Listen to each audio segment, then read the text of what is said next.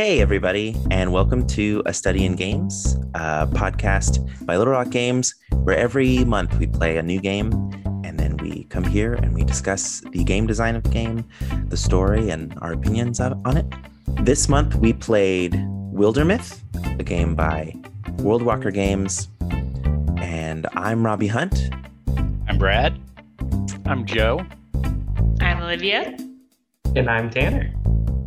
And just to get the ball rolling a little bit, uh, Wildermyth is a, let's see, it's a role-playing game with tactical, it's a tactical role-playing game. Um, but its big hook is that it has uh, procedural story generation. And um, that's what we're going to talk about this month. Does anybody have any, any kind of initial thoughts on their experience with the game? Nope. Or, no, okay. Just kidding. I mean, I can go first. No, That's no, totally I, fine. I, I'll go first. Um, I, um, for some reason, I was expecting this game to be just sort of like another like procedural dungeon crawler with narrative elements, but it ended up being a lot more interesting than that. Um, because yeah, like you mentioned, it is a procedural narrative game, and that's why, you know, it fits in with our theme this month, the procedural games. Um, and I got. really deep like I was just really impressed with the level of detail that they're able to like create with a limited limited number of seemingly limited number of inputs for the narrative, and we can talk about that in a little bit detail later, but I really enjoyed it. I played a couple different campaigns, and and it's going to be hard not to just spend the whole time just recounting cool stuff that happened. It's one of those sorts of yeah. games, but but yeah, I really enjoyed it. Yeah, I I had fun with it too. I found myself I mean, kind of my big takeaway from it was that um, it, it it was distracting in a good way, because I spent my whole time trying to see behind the curtain, like thinking mm-hmm. to myself, how are they doing this? How, which part of this is procedurally generated? Which part of this is written story? Uh, what kind of what does the uh, narrative and the dialogue tree look like? Kind of underneath the hood, and uh, which part of it is definitely scripted that's going to be the same every time, and how much kind of uh, r- not just randomness, but uh, how much of it is truly generated, generated, generative, uh, I guess, and how much of it is is scripted, like a choose your own adventure kind of thing.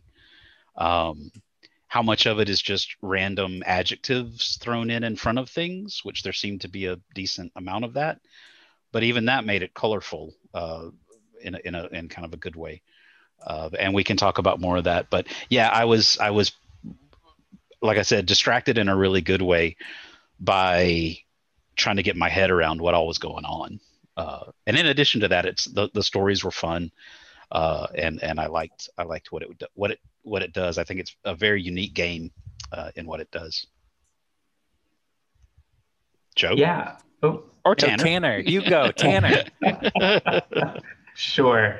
I was uh, I was really uh, pleased with um, the way the, the the sort of story narrative generation seemed to play to uh, characterization more than like plot points.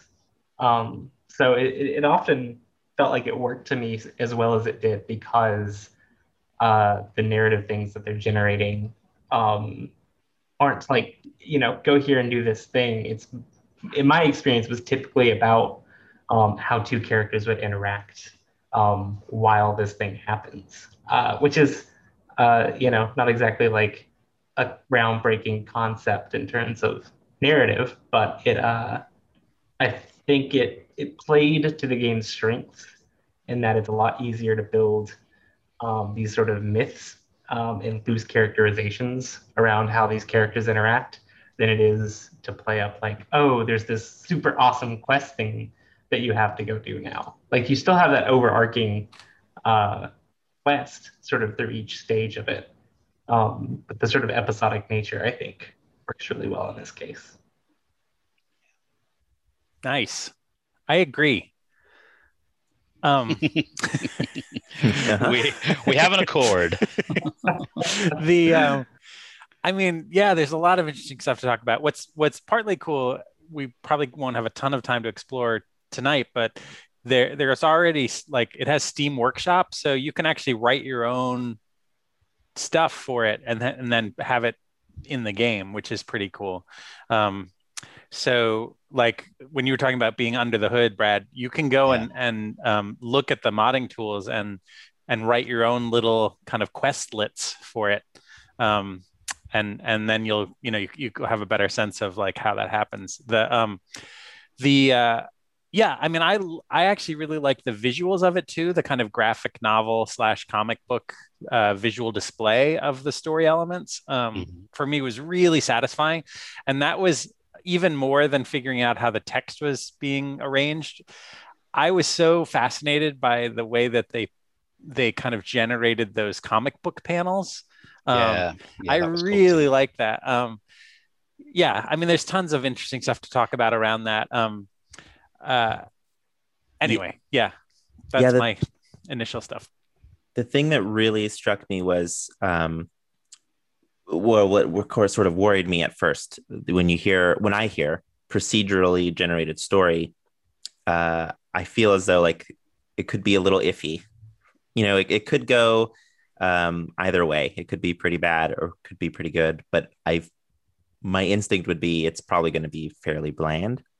Yeah. Um, but I was surprised by how much personality, just or in style, kind of the the whole the whole game has, not just the story, mm-hmm. but even just sort of the the sort of different little animations that they choose. It just gives it a whole lot of character.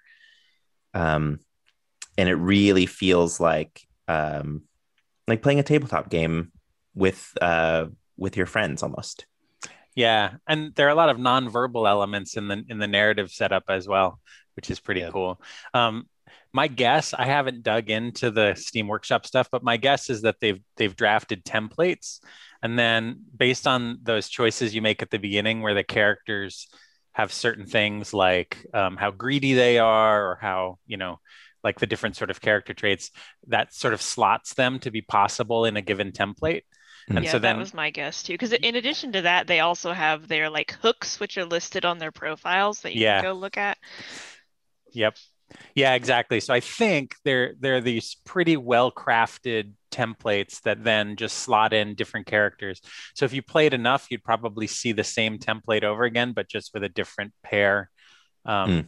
That's mm-hmm. my guess, but it's I still. I feel like the writing is good enough that even if you see the same characters, like in the same plot point, it still yep. feels different. Because even just having, um, because I, I, uh, I really, I died in the tutorial in the game wow. because I was, tr- I couldn't figure out how to put the fire out. I thought you had to step into the square with the fire. Yeah, I did. Like stomp it out, too. And then he walked around the corner and got one hit killed by the one enemy that you have to fight. Um, which is really funny. But the, the reason why it was really funny was because I immediately just like rolled new characters and did it again, and mm. it felt like the writing was like totally different, even though it was the exact same.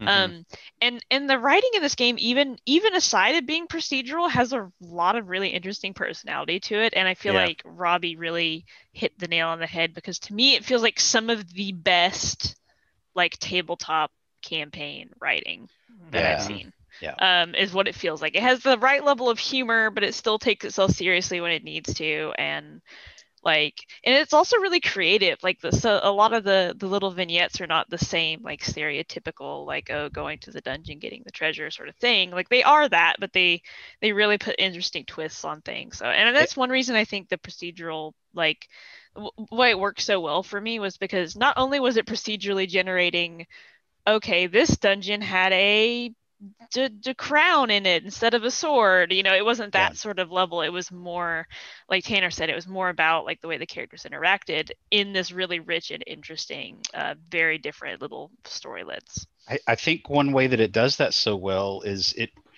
it replaces that thing about uh, you know, the typical thing of going to X dungeon to get Y uh, item to bring back to Z person.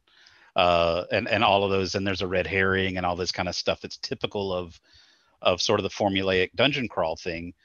It, it replaces those objects and those small things with character interactions and emotions and uh, uh, relationships.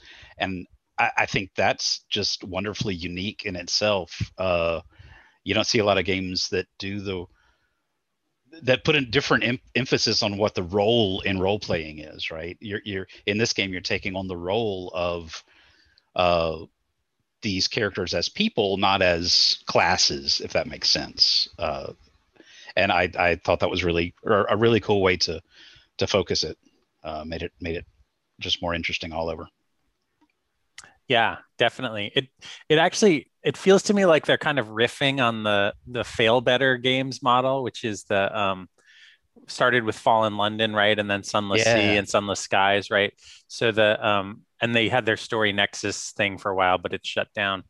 Um, but yeah, so so uh, Olivia mentioned the the idea of a storylet, which Fail Better more or less invented, right? Which is this sort of self-contained little uh, item, right? That has, because I noticed too that this game uses the kind of roll for chance stuff um, that storylets, like the sort of Fail Better model does too, which is you're in this little loop of a story. You've got some chances to do something, but they have, you know, they vary depending on your traits. Um, and, uh, but yeah, I'm, I, I agree with everyone else that the, the real kind of fresh air of this is that it's about the relationships between characters and whether they're rivals or lovers or, um, and, and pairing them up in that really interesting way in the storylet is like, uh, it's just something I haven't seen before. And so it feels really kind of fresh. Did it, was it weird for anybody else to make rivals within your team? I wanted them all to be friends and lovers and everything else. I want them to all, you know, I want to be one happy oh, no. adventuring family. Oh, what did you do, Olivia? I, I love, like, my first campaign, yeah, like, my two people were, like, super duper rivals, and they were, like, but it was definitely, like, a frenemy sort of thing, right? It was more they were just constantly trying to one-up each other. Oh, okay, cool, to, cool. And it actually, and the cool thing about that, and, and we could talk about the gameplay a little bit. I know the narrative is really the most interesting thing, at least for me, in this game, but... Um, because the gameplay is it's it's it's pretty straightforward, like turn-based grid tactical R P G combat, right? Um, but there's some interesting things there, and in particular the fact that they they work with those relationships in the way that characters like interact with each other. So like rivals, if if you get them to be like arch rivals, like the highest tier of like rivalness, mm-hmm. they will like do combat stunts like in response to each other. So in particular that one I think works to where if one oh, one of them if one yeah. of them gets a crit, the next person's ability will automatically also crit. Oh wow. So, like stuff like that. And and that sort of stuff is sort of buried to sort of figure out how they work. Like you really have to like go into their profile to read all their abilities and stuff. But yeah. But it is cool how it does work into how how they function in the gameplay. Yes. Which is what we always want, right? We want the narrative and the gameplay yeah. to line up. It's the yeah. dream. And this game doesn't even take it, you know, further. Like, it doesn't really do anything really innovative in that regard. It, mm-hmm. But it does it uh, in, enough, right? It does it in the same level of, of what exactly what I wanted to see, right? So I wanted the gameplay to acknowledge that they were rivals, right? Mm-hmm. Or best friends or lovers or whatever, right? And then in and it's even if it's in just sort of sur- superficial ways in the gameplay, and it definitely does that. Yeah, yeah. There's also the overland. Um, so just quickly, since uh, Olivia, you mentioned gameplay, so there's the tactical combat, but then there's an al- also a sort of overland campaign, which is to rid the world. Or I mean, there are different campaigns, but you've got sort of uh, zones like you would on a large overland map. And then you're either trying to secure them or um, rid them of beasts or um, get them to produce resources for you. Um, and all of that seemed to fit together pretty well, but um, yeah, it wasn't super novel, but it, it, it felt well constructed and, and, and uh, thoughtful. Simple, but effective. Mm-hmm. And it, and it also really contextualized the sort of length of time that their journey takes place over, right? Mm-hmm. Like yeah. I'm picturing a version of this game that didn't have the overworld map and just literally was like chapter one, chapter two, and just did mm-hmm. all of the vignettes in whatever order that you end up doing them. Mm-hmm. Um, I feel like it would not have been nearly as compelling. Because another oh. really cool thing this game does is it, like this adventure takes place over like their whole life, right? Yep. And there's these periods right. in between the chapters where it talks about the sort of person they are in the downtime, which is just a really, really cool and interesting, unexpected thing also that this game does. And and an easy thing that games could do, and yet you don't see that very often. I've I've known some uh, tabletop role-playing games that that do uh, where they kind of track your your family and your your history, and they really work to do that. But you don't see that a lot in in uh, in these kinds of videos. What's the what's the big one that where you're Europa Universalis? Does that do uh, multiple ages? Or Crusader Kings is what I was Crusader thinking Kings, of. That's, yeah. Th- those are both uh, kind of similar to me, but yeah. Uh, those those kinds of weird games that, that you, you, well, you just don't see it that often. They are weird. They are weird, yeah. yeah. And I mean, it's, it is just super interesting. I mean, there's some weirdness with that, right? Like, so I don't know if you, um, if anyone did like multiple campaigns and stuff, or had some of the other characters pop back up in your other ca- campaigns. Did you have that happen? Mm-mm. Yeah, well, um, so if you if you complete a campaign and start a new one, um, you do start with new people, but like the other people can be recruited at certain moments, like the people. Wow. But what's really interesting about it, and I actually feel like this is one thing that sort of the that, that really gets at the sort of thing the game is trying to do, which is this sort of myth-making thing that Tanner mentioned. Mm-hmm. Um, because when they show back up, like depending on how, like, you know, you can like pick, like at the end of a campaign, you can like elevate people, right? You can make them like more legendary. And what that means is, is just how much experience they have when you re-recruit them in another campaign later. Um, But what's cool about that and interesting to me is at first I was really confused by it, because I was like, no, this guy was like sixty and now he's like twenty-five again, but he still has all these superpowers and stuff. Um, and it really bugged me for a little while, because I was like, man, it feels like that. Why is he here if it's just like making it feel like, oops, hi, Keanu, um, like an alternate canon? But then it hit me that like, oh, that's literally what they're doing, right? This mm-hmm. is literally a, just a different myth about this guy, right? And oh, what party yeah. he joined and what adventure he went on, right? Mm-hmm. And it sort of all came together once I sat down and was like, man, this bugs me. And then I was like, oh, well, actually, um, it's actually really cool that they do it this way, um, so that you can get to see the sort of alternate telling of their story. Yeah, um, right. I really love that, actually. Yeah, so then it becomes like Thor or Cuchulainn or some, you know, famous hero, right? Um, yeah. And it's like, well, it's like if you think about Cuchulainn, the sort of Irish hero, right? There's no way, like all the things that he allegedly did, you just be like, well, that yeah. can't be right. Yeah. Um, but or yeah, or Perseus or anybody, yeah. And and you're right, that's a really cool concept to be like, well, here's here's another myth this this one was involved in, and yeah, um, yeah, that's very cool. And it's like, oh, you know, well, this legend says that he got these electric powers when he was like forty, and this this farmer gave him this thing.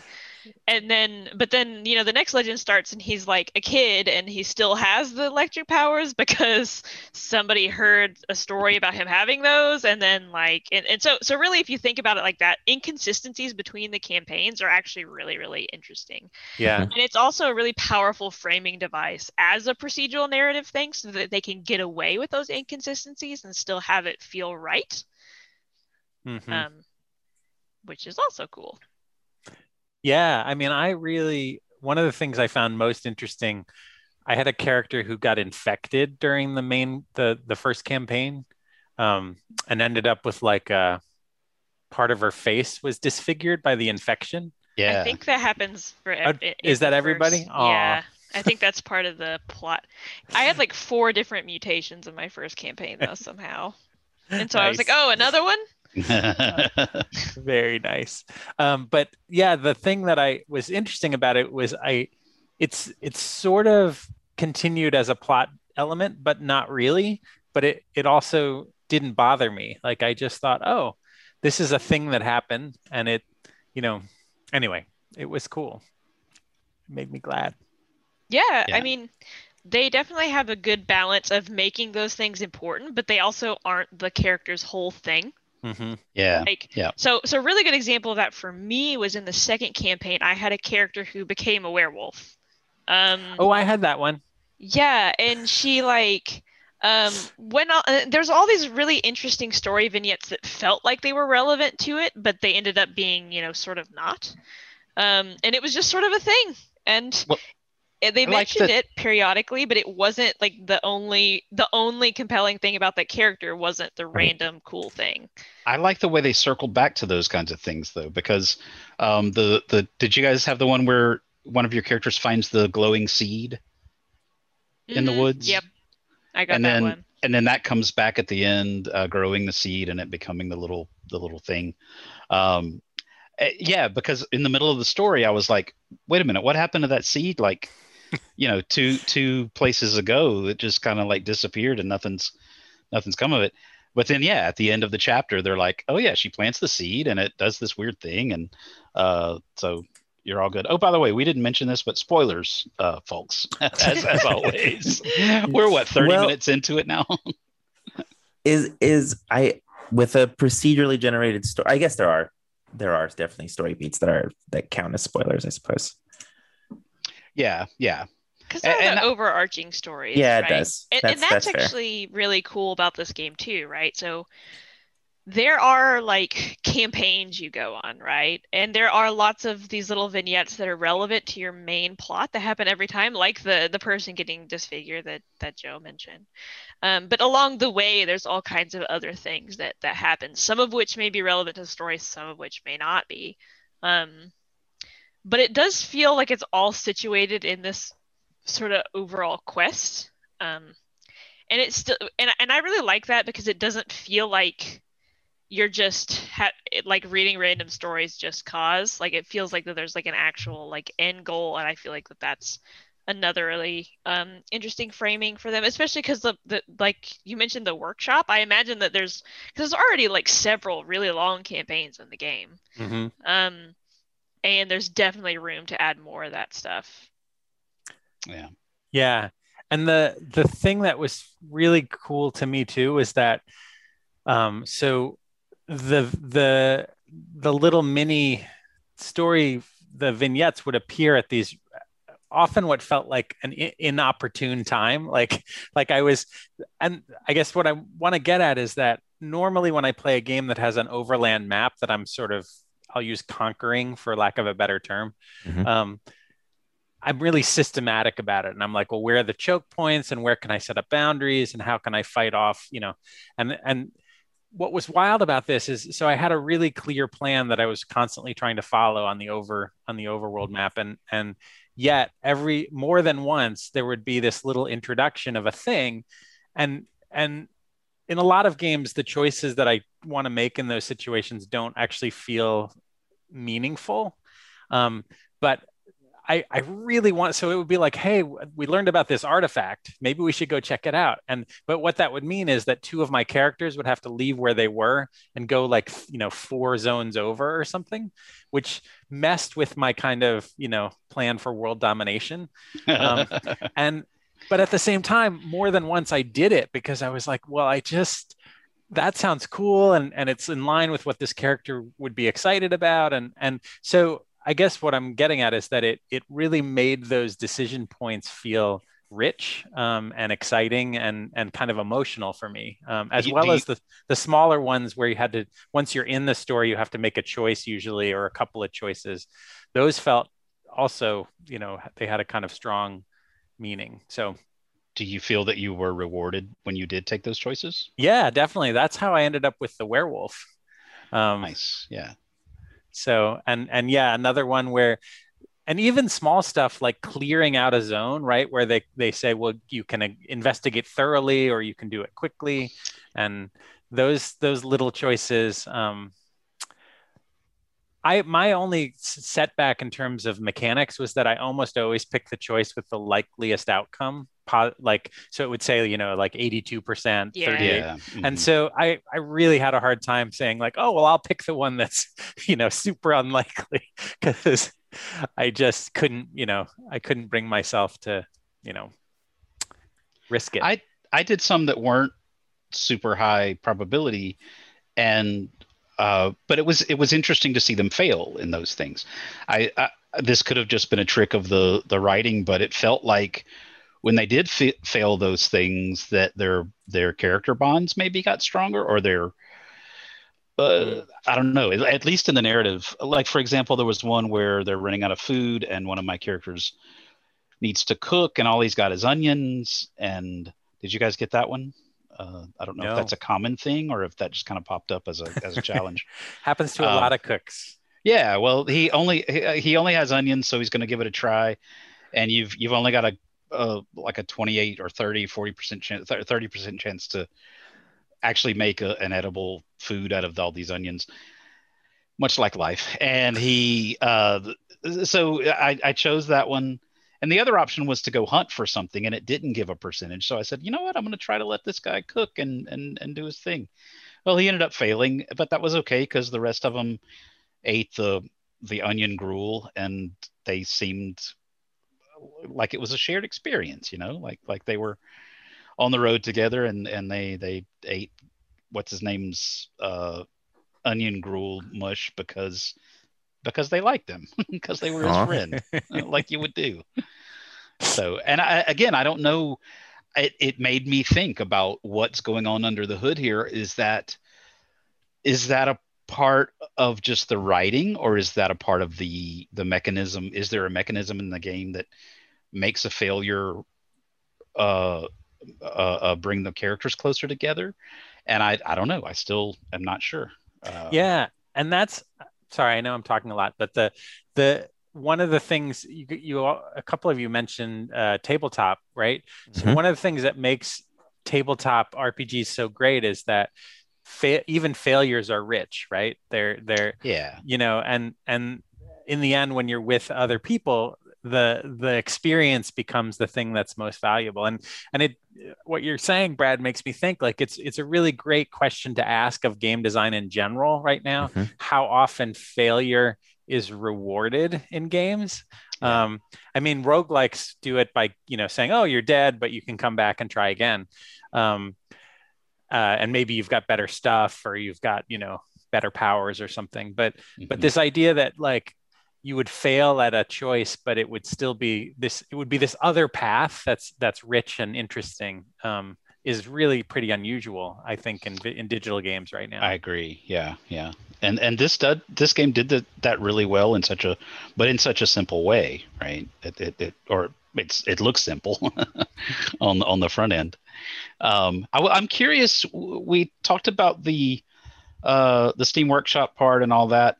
Um, I know that some of the art, so when you create a character, you can customize it to have a certain look, and it's based on uh, uh, some pre, some template pieces that you all put together, right, to make your character uh, visually. And then when you're in the, the sort of comic book scenes as they play out, it puts your character on a layer within the graphics of that, that pre-drawn scene. Well, I'm wondering how much, like, if you're able to script your own through the Steam Workshop stuff, I wonder how much you're able to change how many re- I guess how many assets they have for you to uh to use to create your own storyboards that way, like how many objects you can put. And do they do that? Do they I don't know uh it just that that was I, I wonder how they do that is all I'm saying. Yeah, I think it's worth playing around with. I think so too, and I I, I think I want to uh, go back in and check it out, or uh, I want one of you guys to do it and tell me how it works. So, because do you think the game gains anything, or not gains anything? Like, would it would it lose something if it wasn't procedurally generated? Like, let's say you were only going to do one run through of the game ever. Like, you only had N- no. I, I I don't. think so. I think if it wasn't procedurally generated and you're only doing a one or a very limited pre-scripted story, I think that it's a unique enough uh, storytelling uh, platform that it would still uh, it, it would still be uh, satisfying. Yeah, I thought I thought that too, um, because I mean, even even even if. You know, I I played it before at, at Dream Hack at a conference that we went to, um, and it was just it was it's just satisfying as a tactical role playing game too. Yeah, um, you know, there's interesting choices to make, and you can move it around. But I thought that that was interesting because there's a lot of games that I think, because they're procedurally generated, that, that almost that becomes an interest point. Like that, that just because of that, because it feels like, oh, this could go on forever. Or, oh, I could do this so many times or whatever. That ends up being a like a pro, or it ends up being like just another check mark that you can add to the game. But yeah, this feels yeah. like the game itself can sort of stand um, on its own, even even if it wasn't procedurally generated. So the fact yeah. that it is procedurally generated is that much more impressive, I guess. Yeah. And comparing that to some of the games we've uh, other games that we've played this season, um, you know. Uh, Well, Valheim, for example, is brilliant. One of the brilliant things about its procedural generation is that you can play a world and and fill out your world with stuff, and then you can start over a whole new world. Um, and, you know, and Banished, which we've which I talk a lot about, uh, is the same way. It's it's that feeling of creating something fresh, I think. But uh, was there anything in the game that did not go? Uh, did not sit well with you, with anybody? Uh, I did have one uh, weird moment in the game.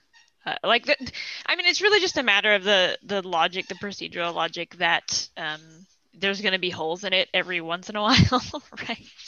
Um, But yeah, I did notice that there were some places where it literally just produced gibberish, and I don't know if I was probably also um actually one thing I do want to mention is that this game is in early access, um yeah. so like this isn't like anything like really that unexpected or damning of the game, but uh, really other than that, um actually one thing I was actually really curious about was the multiplayer, which is apparently brand new to the game. Oh, I didn't see that. They just added it, and it absolutely is baffling to me. Like, I yeah. couldn't figure out how it would fit into the game. I didn't really have the time to actually yeah. like check it out or anything. Um, Squad goals. yeah, I mean, it's it's just very interesting to me that they chose to go that direction with this game. Yeah. Um, that, that... And, and I, I, I it, it maybe a slight subject change, if so, I apologize. But no, I, I, I just something that occurred to me that I uh, is it like really thought about too much. Is it like head to head? Do you know? I have no clue. It looks okay. like it was cooperative, but yeah, like in its it's it's like an experimental new feature that they recently added. That's cool. So I'm very very curious as to how they they pull right. that off. Hmm. And and and also, I mean, one thing that we haven't really talked about is the the directions, the other directions that this game could go. Mm-hmm. Uh, that's very, in, it's very interesting to me to see where a game like this, especially because, as you said, it's in early access, where is this going to end up? And and, uh, and and and like you, Olivia, I don't think that I would have guessed multiplayer. that was that wouldn't have been on my short list of, of places that this game would go, but that's I mean, really it, cool. It goes to show that they really like they really have lofty goals for this game. Yeah. And, I, and I feel like it's already reached this level, which is way impressive to me. Um, because it's so so much of it's procedural, and because um you know, I, I deeply got into it when I played it. Like, I was really invested in the characters, and really, it didn't yeah. feel like it was procedural, right? Right. Um, and that's the important, that that's sort of the goal, you know, most of the time. Um, and yeah, so the fact that they're even, you know, adding something like multiplayer is sort of mind-blowing to me. Yeah, totally. That's, that's very cool. Yeah, I definitely want to check that out, and I do need to check out the how they do the stuff from the Steam Workshop. Um, and, and now I'm curious whether they have like, and I guess we could, we'll have to answer this in another, in another episode, but I'm curious if they have like a, if they use a generic or a pre-made scripter, or if they made their own scripting tool or their own design tool. Um, but yeah, I'd like to, I, I probably should have, we should have done more of that research. that's but, what good know, podcasts do. That's what good podcasts, right? uh, well, you know, we uh, we don't. Yeah. Um, yeah. You know, it, it really seemed to me that uh, because clearly, even even if I like if I'm not the greatest writer, so if I had to go in and create, um, you know, my own campaign, it would I don't think it would be as good as the writing in this game, because the writing in this game is like really good. I could see them if they if they stripped out the or most of the procedure or like a good bit of the proceduralness and just released something like a like Wildermyth Legends or I don't know, some some sort of thing that was just like small bite-sized little stories with tactical role-playing elements as like a mobile game or something. Like I think it would be successful. Yeah.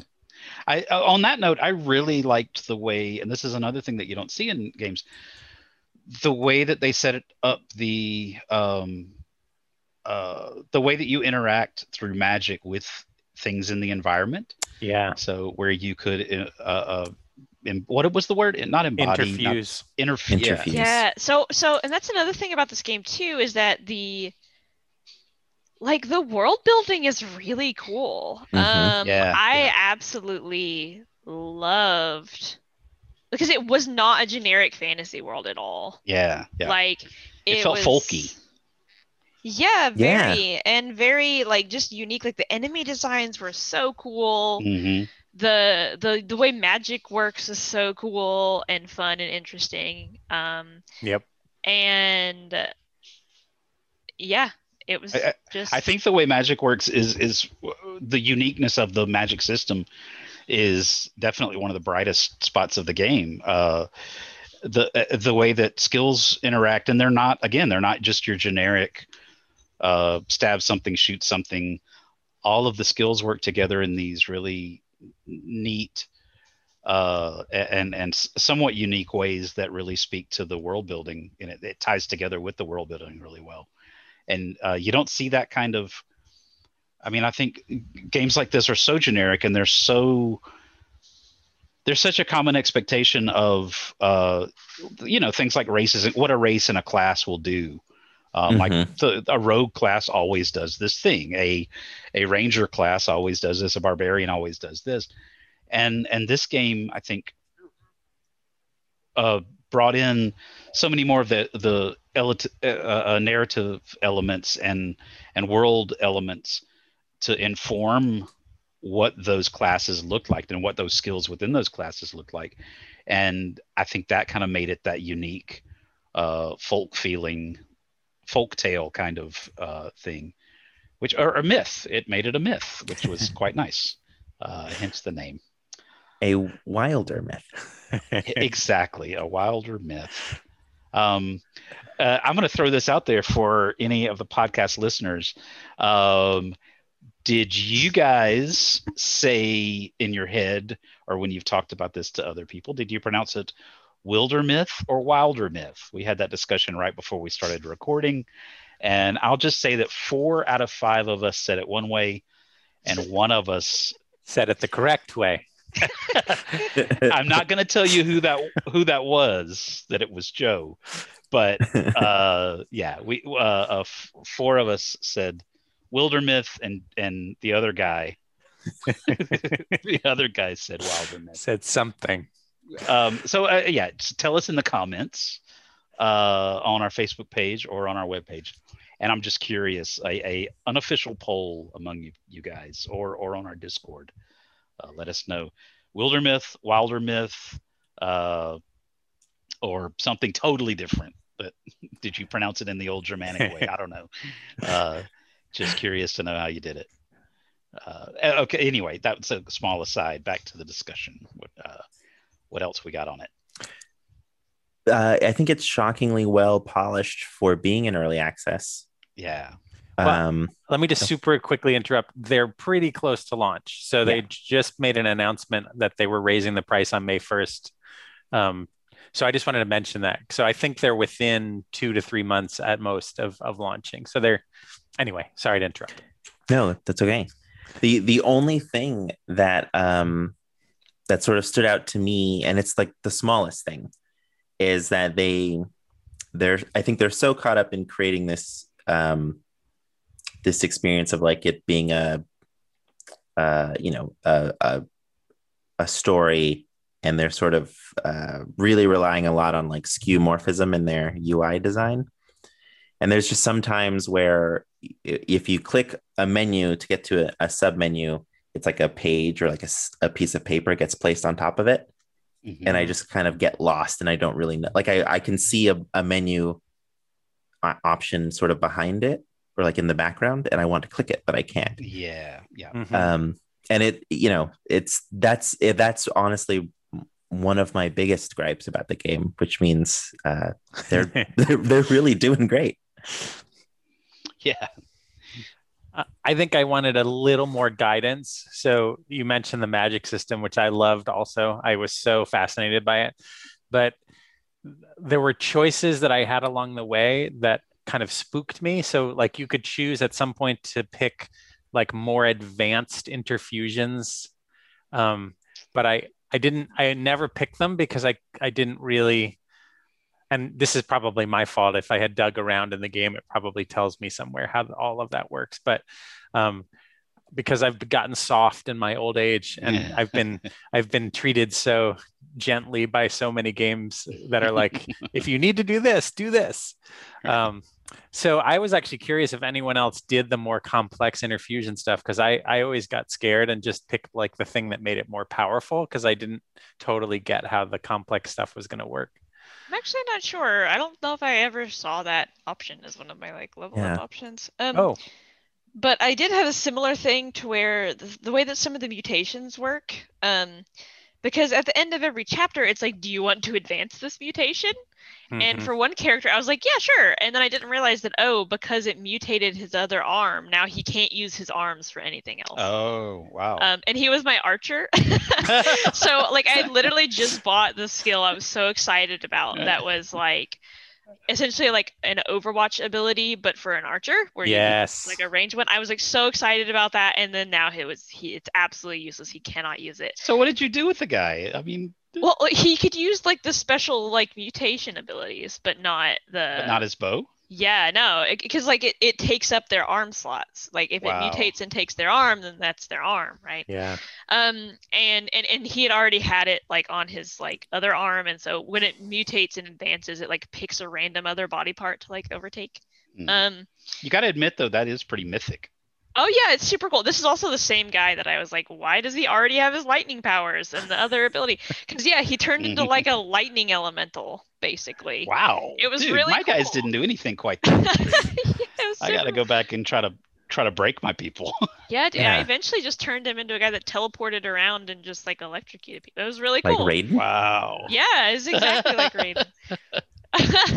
That's awesome. Um, but yeah, but I didn't know that that's what that would do, and so at the mm-hmm. time I was like, me, I was so mad. I was like, I don't want. Him. I was like, what? He's not like a magic guy. Like, what's going on? Right. He is um, now. Is now. Yeah. No. And and so that was my only sort of fr- frustration. Like that was I didn't know what it meant to advance the mutation. Yeah. Um. And in some cases, like, and, and now that I know that, it's really cool because also, um, another thing we we haven't talked about yet is the way that it handles character death. Mm-hmm. Oh yeah, um, and which is really cool to me actually. Um, the so what happens in the game is that if a character gets to zero H P, which sometimes can happen sort of randomly, right? They get a crit on you at the wrong time, especially yeah. in the early game. Like, yep, yeah. Um, when that happens, you get the option to either um have them just be injured and then go home and then they come back later. You can have them um die in like a blaze of glory and like. Boost everybody, or they can die and take an enemy out with them, which is super cool and compelling. Yeah. Um, yeah. Did anybody I, pick the? I always picked go home and rest. Yeah, me too. I well because you yeah. have a lot invested in. in I know. That character, right? I don't want them I, to die. And actually, that that's actually relevant to um to something too. I never did it because I was like, I'll wait until there's an actual hard. Fight for me to use it for. Yeah. I found that that other than the occasional person going down and getting injured, I didn't have any difficulty in any of mm. the fights. Yeah. Um, not any like serious ones. But I did have some surprises when, like, like what you said, when you would get a random bit of uh, yeah. of, of attack or, or or randomly more crit or something like that. That's like, yeah. whoa, that was completely not like all the other battles that I've been yeah, in. Yeah, I did get I the one the one actual hard fight I got in was when I, I had accidentally because there's a there's a the mechanic in the game to where if you send two people by themselves in uh, a region that is occupied, they can get ambushed. Yep. And I just, I didn't think they were by themselves. They were just like, one person was just lagging behind the group for some reason. And so they got ambushed and then they both went down. But I still was like, man, just go home, come back. Um, because, because, uh, and, and um, uh, getting sidetracked. Because, yeah, because the cool thing about them getting injured is that they actually have permanent injuries. Mm-hmm. And they come up in their, like, they acknowledge them in those, like, story threads. It's pretty rare, but I had a really interesting one where it was it was actually in the second campaign when one of my characters came back and she had a, a hook hand, um, and and I can't remember what it was, but he made a joke that was like, he made like a joke that she did not think was funny or something, because he was like, something something give me a high five, oh wait, like it was something like yeah. that. And then they had a whole conversation about it, and it was really cool and compelling that the game acknowledged and cared about that, not only in that they visually have that permanent change to their bodies, but they also can use them in interesting ways in combat, and that they acknowledge them in the narrative. I absolutely mm-hmm. thought that that was super, yeah. super cool. Yeah, that's a really good use of procedural kind of yeah. logic. Yeah, it's it's that's the kind of thing you dream about, right? That that you have this really what feels like a very specific event, but that that event has implications that spill over and, and kind of trickle out into yeah. other things. It affected their relationship. It affected that, like, that, because it was also that, that interaction was sort of tacked on at the end of some other interaction. So it wasn't like it's a, was a unique event. It was just sort of like the resolution of a conversation that happened no, to go I meant, that way. The event, I meant her getting injured. Oh, gotcha, gotcha. Yeah. Yeah. Yeah. Um, yeah. So that was a really, really memorable moment for me. Um, But also, advancing mutations can actually just heal their injuries, I also found out. So that's a thing too. But anyway, um, I yeah, so that was another cool mechanic that I feel like makes this game pretty special. Especially because I get really attached to people in games like this. Like in X COM, like I never let people die ever. I will reload. Yeah. Like I yeah. Just... It.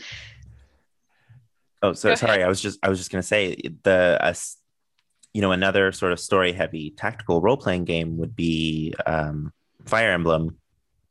And I always save before every mission. And if somebody dies, then I just restart and yeah, would rather just play it again to not have someone die. So I would appreciate I appreciated their them giving us the choice. Yeah, and the fact that this game still keeps the stakes. Like, it still will permanently affect them, but it's not just because, because like, in, and I keep bringing up X COM because I think it's one of the more, the only other games I've played that I can remember having a distinct reaction about this is, is because you have all these, this, these resources invested in them, and, and then just accidentally they can just die, right? Which is, it's life, I guess, but like yeah. in the game, it, it doesn't feel like a satisfying story moment, right? And this game solves that problem by acknowledging it and still letting you have these different options that turn into these really relevant story moments. I actually really wanted to see what happens if you actually let one of them sort of die in the sort of legendary way, just because I wanted to see what happened, what, what the other characters, how they reacted to that. I just wasn't, I was too chicken. Yep. Well, Me that's too. something that you could, we could definitely explore in, in as we go uh, with more of them. Um, can we just come back for one sec to this thing about um, about failure um, and and being not having stuff explained? Because Olivia, you and I both kind of mentioned it. You mentioned it around the mutation, and for me, it was around the the magic system. And and we've talked about this a little bit on another podcast, I think. But I really am curious about um, just how much game players have been limited as as as we've sort of evolved in the design of digital games over the last thirty years or so. Like, more and more this kind of expectation of tutorialization has been, you know, like if you don't have it, it means, you know, mm-hmm. and and if there's any part of the game that surprises you in a negative way, it means you the designer has sort of let you down. Um, and both you and I felt that at, one, at different points in this game, but I'm kind of curious, like as a as a philosophy, if like if people are worried about that at all, or if it's it's just should be that way. Um, anyway, I've I've had that on my mind for a little bit. We don't have. You to happen talk to? Re- it, but... I remember that we did talk about that in another podcast. Do you remember yeah. what game that was about? I don't, but I don't either. Yeah, I think it was just kind of in passing about a more a, more of a meta conversation about mm-hmm. the way tutorials work. But. Yeah, well, and because I think we also talked about how certain games have a sort of badge of honor about the fact that they don't explain that. Maybe it was Caves of Could, because that was that would be well, yeah. It, it also might have been when we were talking about walking simulators, because Tanner, I know that you have some opinions about this that you talk about all the time. Yeah. So maybe it was relevant to that. Uh, I don't remember particularly, but but yeah, I have I have opinions about tutorialization. And they are. Yes, yeah. No, I uh I, I do kind of hate it when games have the expectation of uh you know that that tutorials are unnecessary, uh, et cetera. Sort of view it as holding your hand, especially uh in a moment when I feel like Uh, games literacy um, is more important than ever in terms of helping new people uh, understand and enjoy games. Yeah. Um, so I think I think a lot of uh, aspects of that are taken for granted um, by a lot of games. I, I didn't get that uh, feeling so much with this game, uh, but it's also easy, as somebody who's been playing games for a long time, who sometimes have blind spots about that as well. Yeah, I felt like it was uh, it, it was there. There was definitely some of that in the game, as as uh, Joe and Olivia have already talked about. But I don't feel like it was. Uh, I don't think I don't feel like it was game breaking, or I, I don't. Mm-hmm. I feel like the stakes were low enough that it let you learn those things without the frustration of not knowing how to do a thing, if that makes sense. Yeah. Um, you know, it seems like, thinking back, it seems like uh, Nier Automata, uh, near, near, near, near, what was it's, it? It's pronounced Wildermyth. no. It, no, it seems like we talked about this a little bit with the way that Nier Automata. Automata? Yeah, yeah. You, you got it, yeah. Uh, how it, uh, how it, taught you how to play the game, and the fact that it had so many different sort of game pers- game modes and perspective shifts um, within one game. Uh, it was interesting how it did a little bit of both of this. Um, it taught you how by putting you into the situation, and uh, uh, it, it, and it seems like we talked a little bit about that back in our old podcast about that, but I think we talked about it a lot more in probably Caves of Could. Yeah, uh, simply because that's sort of the nature of it. Uh, yeah, and game.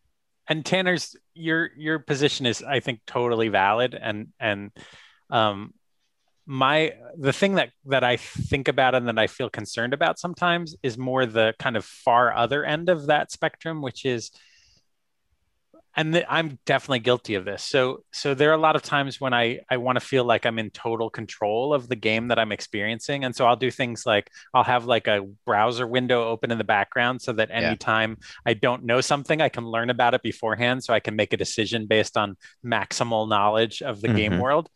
Um, and, and I'm okay with that um, in myself. But I also, I worry about the sort of larger... I worry about what people are missing when they miss that experience that Olivia described with the mutation. Um, right.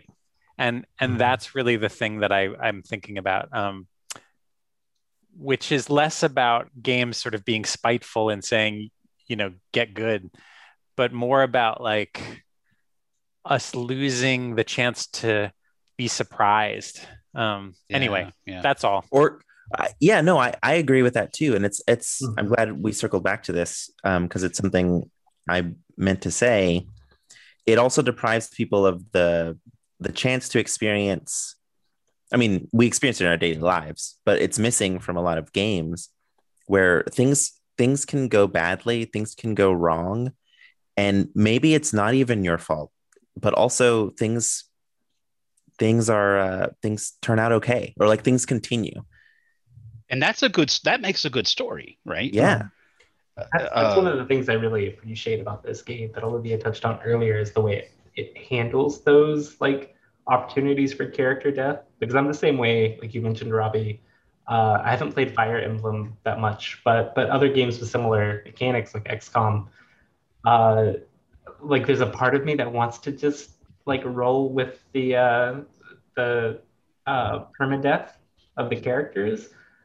But in my experience, a lot of times, um, that is less about a narrative like moment and more about a difficulty moment. And so, at least in, in X COM as a specific example, depending on when that happens, that can pretty much like derail the entire campaign, depending on what difficulty you're playing at, if the wrong person dies on the wrong mission. Uh, which to me isn't that that interesting of uh, an event, really. Like I just end up in a position where I'm like, oh, well now if I don't reload, uh, there's it, pretty much no chance that I'll be able to like finish this run. Right. It the the game is sort of built around the idea that if you let someone like that, that the idea is you let someone die. You yeah. you did something bad. Yeah. Yeah. And I, I think the way this game frames it as like it gives you a choice when somebody is like downed of like if they're going to be to be maimed, if they're going to try and push through it, if they're going to uh, go out in a blaze of glory. Um, I think that is a lot more compelling to me because yeah. even if the character ultimately dies, Uh, one, it's balanced in such a way that it doesn't feel like that is going to totally derail my chances.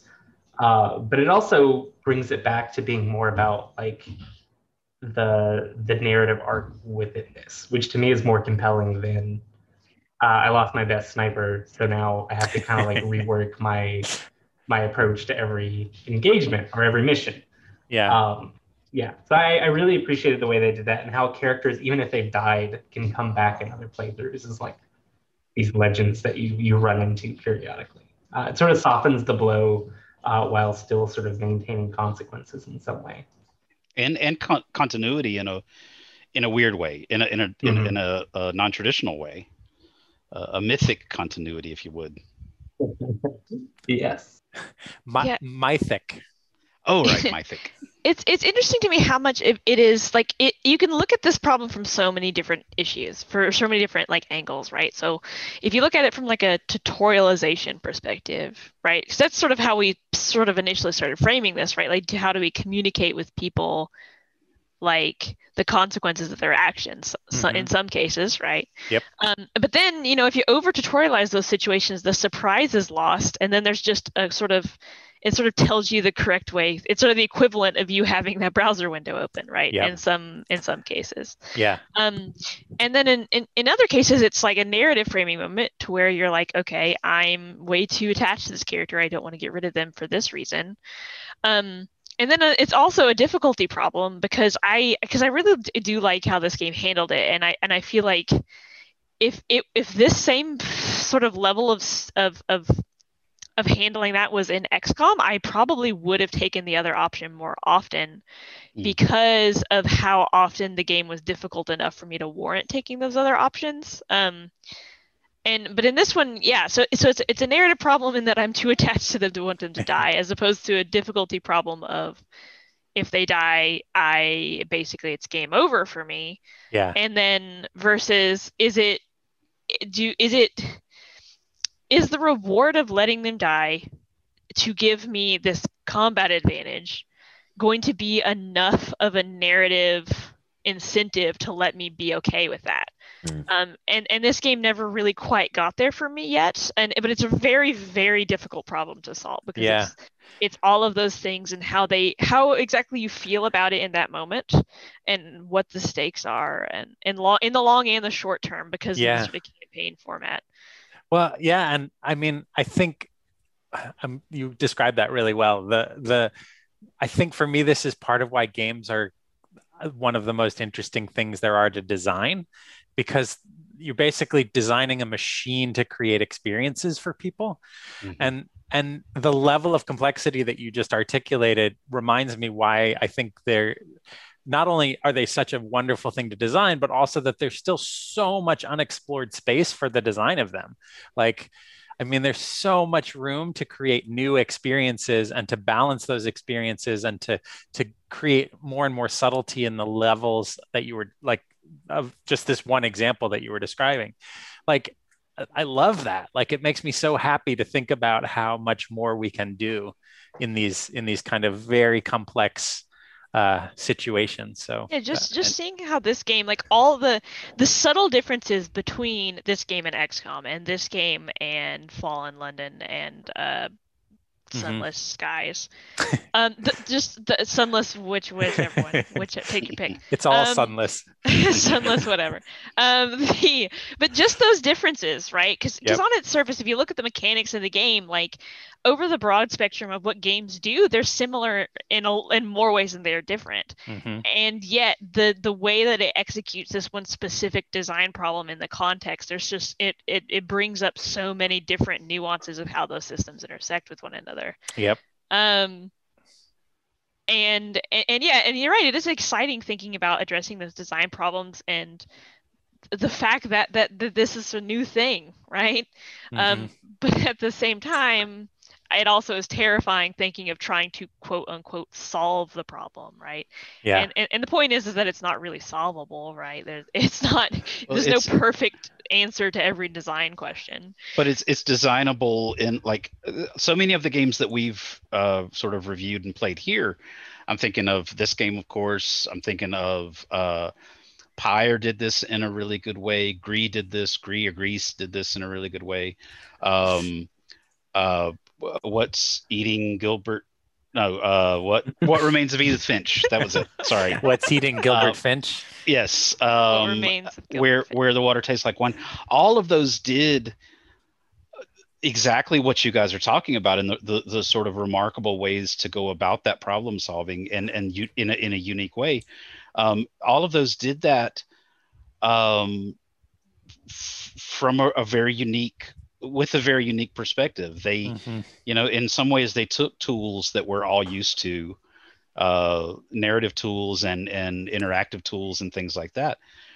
But the, I think the best ones are the ones that kind of flip, either flip those on their heads or uh, t- take, take those out of what we're used to and, and make it more about, you know, the way this, the, this game does something different with magic, and does something different with how the narrative is built, and does something different with how characters are built. Um, and those, I think, are the most the game the games that, in my opinion, Joe, and uh, get at that uh, that that wonderful new way of solving those problems. Uh, yeah, and I and love the, seeing that. Yeah, and the, the only, I guess, I would say that this is a little sad, is, but obviously designs can't live without this, is that so much of the work of the sort of larger design ecosystem is to try to define what a game is, right? So yeah. so that it can be sold, or so that it can be understood by people who have what never played it. What are you, an Apple lawyer? Exactly. If you've been reading the news lately. Um, but so, I mean, think about like how much genre play, like especially mechanical genre. So people are like, remember, for instance, when we talked about um, Kingdoms Reborn, and we talked about how bringing like a card builder together with a city sim was mm-hmm. like a but so much of that kind of thing where people are trying new things, but then people are like, whoa, hold on. don't, don't mix those mechanics together, don't mix those genres. And and even, you know, even in terms of like, how do we market this thing, right? All of the ways that that money gets involved in that. So I'm I'm just continue to be excited by games that just don't seem to care. They're just like, we're going to do something that we think creates a great experience or a surprising experience, and and um, and we're just going to do that regardless of whether can people can define it or not. Um, so, and I, I think that that's the strength of the the broader category of what we would call indie games, right? Mm-hmm. Uh, that's that's why so many of these are so stellar. Um, even the ones that might have mediocre parts, so many of them are doing something uh, uniquely interesting that it's that it makes it worth it. Yeah, uh, and I'm glad. Uh, you know, I have to say, I'm really glad and kind of proud that we we f- try to f- we seek out those games in on this podcast, I believe, and that's why I think that's a you know tooting our own horn, patting ourselves on the back here. Um, I, I, I think that we are certainly interested in those kinds of games, and and I think everything you articulated a minute ago, Joe, about ab- about ways to solve that challenge, that problem, uh that's what's interesting. That's that's what makes these games brilliant in their own, even on a small scale. They're they're they're really really brilliant that way, and this is certainly one of those. Mm-hmm. Um, yeah, we might. Uh, I think we're getting sort of the, to the end of our time here. Uh, Robbie, you want to? We're all just like, yeah, man. Yeah, yeah, man. I love games. Games are awesome. We should do a podcast about them. Uh, oh, there's my dogs. Oh, uh, they yeah. agree too. They, they they're telling us to to wrap Everyone's it up. Everyone's drinking the Kool-Aid. Well, um, uh, yeah. So we can we can go around and give our final thoughts. Um, I think. I, I came into this game, you know, I hear tactical R P G and I my my ears always perk up. Um, and then I hear a procedural story and I think, okay, that's neat. Um, and I was just very happy and surprised to find that the the the story and the care that they take to uh, the care and attention that they paid to the narrative aspect of the game um, was surprisingly well done. Um, and I, I hope they continue, um, not just developing this game, but maybe pushing more, pushing the envelope a little bit more in this space, um, in the other games that they make, because if this is their first go at it, um, I'm impressed. Yeah, I totally agree. And I, I, I had a lot of fun with it. I am so curious, uh, both in where they're going next with this and other games, and still curious about just how they did this. So I'm going to, the next thing I'm going to do is uh, dig more deeply into how this whole engine works. Like I said, under the hood, behind the curtain, uh, that kind of thing. Uh, and and overall, though, I'm as as we've kind of been talking about, I'm really glad to see that games are doing this, taking this off the beaten path kind of thing.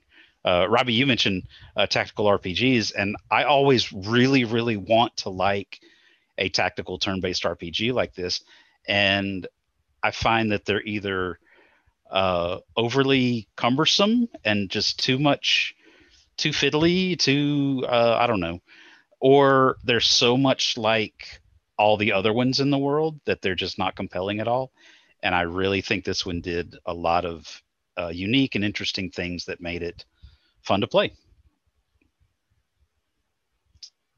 What do you think, Joe? I think I want to hear from Olivia first. uh, okay, yeah, I'm fine with that.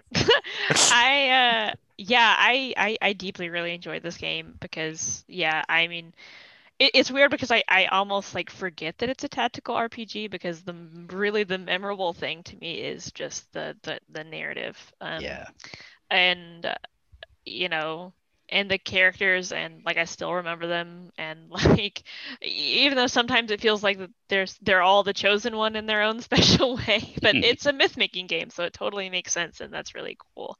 Um, and yeah, and it's I love that, it, and on every level, it it did something a little bit different than other games, right? I couldn't, I can't really even think about one part of the game that. that that totally felt like I had seen it before, which is just really, really cool. Um, and I'd really re- recommend it, especially, I guess we were lucky that we squeaked in right before they raised the price. um, but even so, like there's so much content in the game and it's just really compelling and interesting. So I would definitely uh, recommend it to anyone that's interested in u- unique narrative stuff, especially.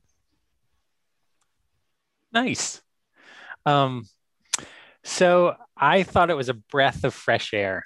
That's probably the best way I could describe it. I really, I don't know exactly what I was expecting, but it, yeah, it, it's mechanical systems, its use of of procedural elements, it's, it's writing style. Um, it actually, we, it's funny, I really meant to talk about this, but I, we didn't talk at all about the, the graphic novel series Rat Queens, because it really reminds me so much of Rat Queens.